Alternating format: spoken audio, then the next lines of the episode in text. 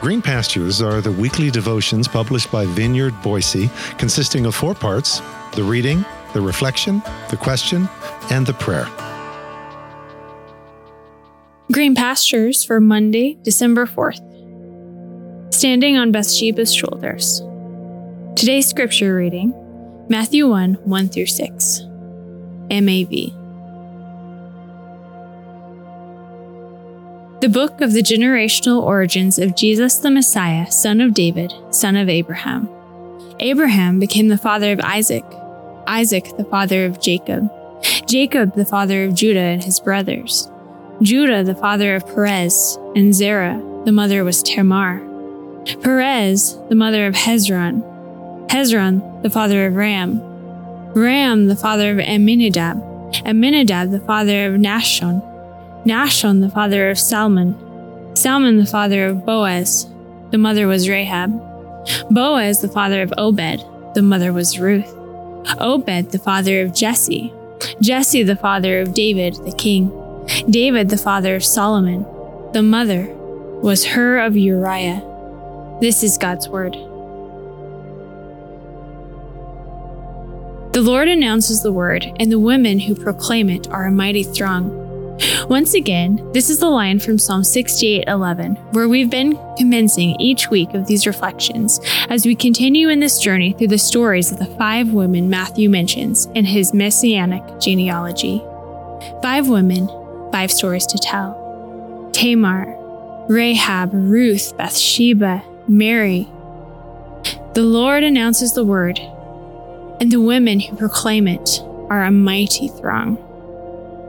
Even the scandalized Tamar, the outsider Rahab, the out of bounds Ruth, and yes, even the women so tarnished, so tainted with the scarlet letter of King David's infidelity, into which she was shanghaied by that lusting, grasping king that Matthew can't even bring himself to utter her name.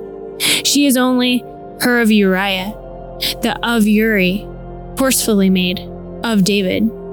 Yes, through her too, only we must dignify her with the name Bathsheba, Bathsheba in Hebrew, the daughter of the oath, daughter of the vow observed, the vow kept, the daughter of the promise and faithfulness and loyalty. All of that trampled by a wanton king after God's own heart. We must dignify her with her name and hear her story too.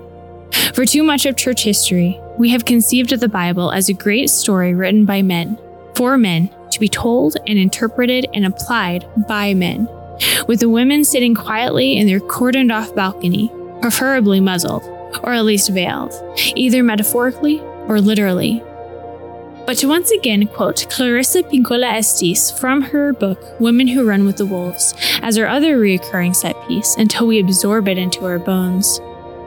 Modern storytellers are the descendants of an immense and ancient community of holy people troubadours, bards, griots, cantadores, cantors, traveling poets, bums, hags, and crazy people. I once dreamt I was telling stories and felt someone patting my foot in encouragement. I looked down and saw that I was standing on the shoulders of an old woman who was steadying my ankles and smiling up at me. I said to her, No, no, come stand on my shoulders, for you are old and I am young. No, no, she insisted. This is the way it's supposed to be. I saw that she stood on the shoulders of a woman far older than she, who stood on the shoulders of a woman even older, who stood on the shoulders of a woman in robes, who stood on the shoulders of another soul, who stood on the shoulders. I believed the old dream woman about the way it was supposed to be. The nurture for telling stories comes from those who have gone before telling or hearing stories draws its power from a towering column of humanity, joined one to the other across time and space, elaborately dressed in the rags and robes or nakedness of their time, and filled to the bursting with life still being lived.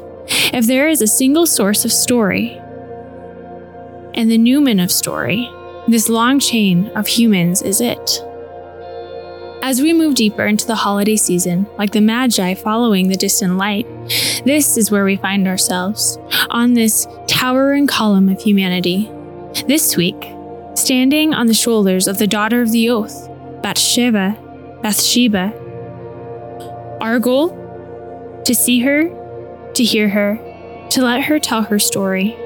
With Bathsheba, too, we without doubt have some preconceived notions of who she is and what her story is. Our task is to drop the preconceived notions, drop the assumptions, and drop whatever agendas we may be bringing to the text, and to simply let Bathsheba speak. Here we go. So, as we pause for a moment of personal reflection and prayer, ponder what are your initial impressions of Bathsheba? And even if he didn't use her name, why do you think Matthew would footnote his genealogy with her story? Why yet another sordid story detour? Lord, how easy it is to stop at the headline, featuring in biblical lore too often manly men dominating the show. Lead me beyond such headlines, writ large and bold, to the hidden figures in the byline, in the fine print, without whom the story would never have been told, nor we here to tell it, or to hear it, or to live it. Tamar, Rahab, Ruth, Bathsheba, Miriam. Help me not to brush by them or their stories, no matter how unsavory or scandalous the details at times, as they frequently weathered the abuse and domination of an all too often heavy and abusive male hand, rising up as true mothers in Israel, rising to rock the cradle of the world, the new heavens and the new earth, in which justice and mercy meet through the one born in Bethlehem on one starry, starry night, through your mercies.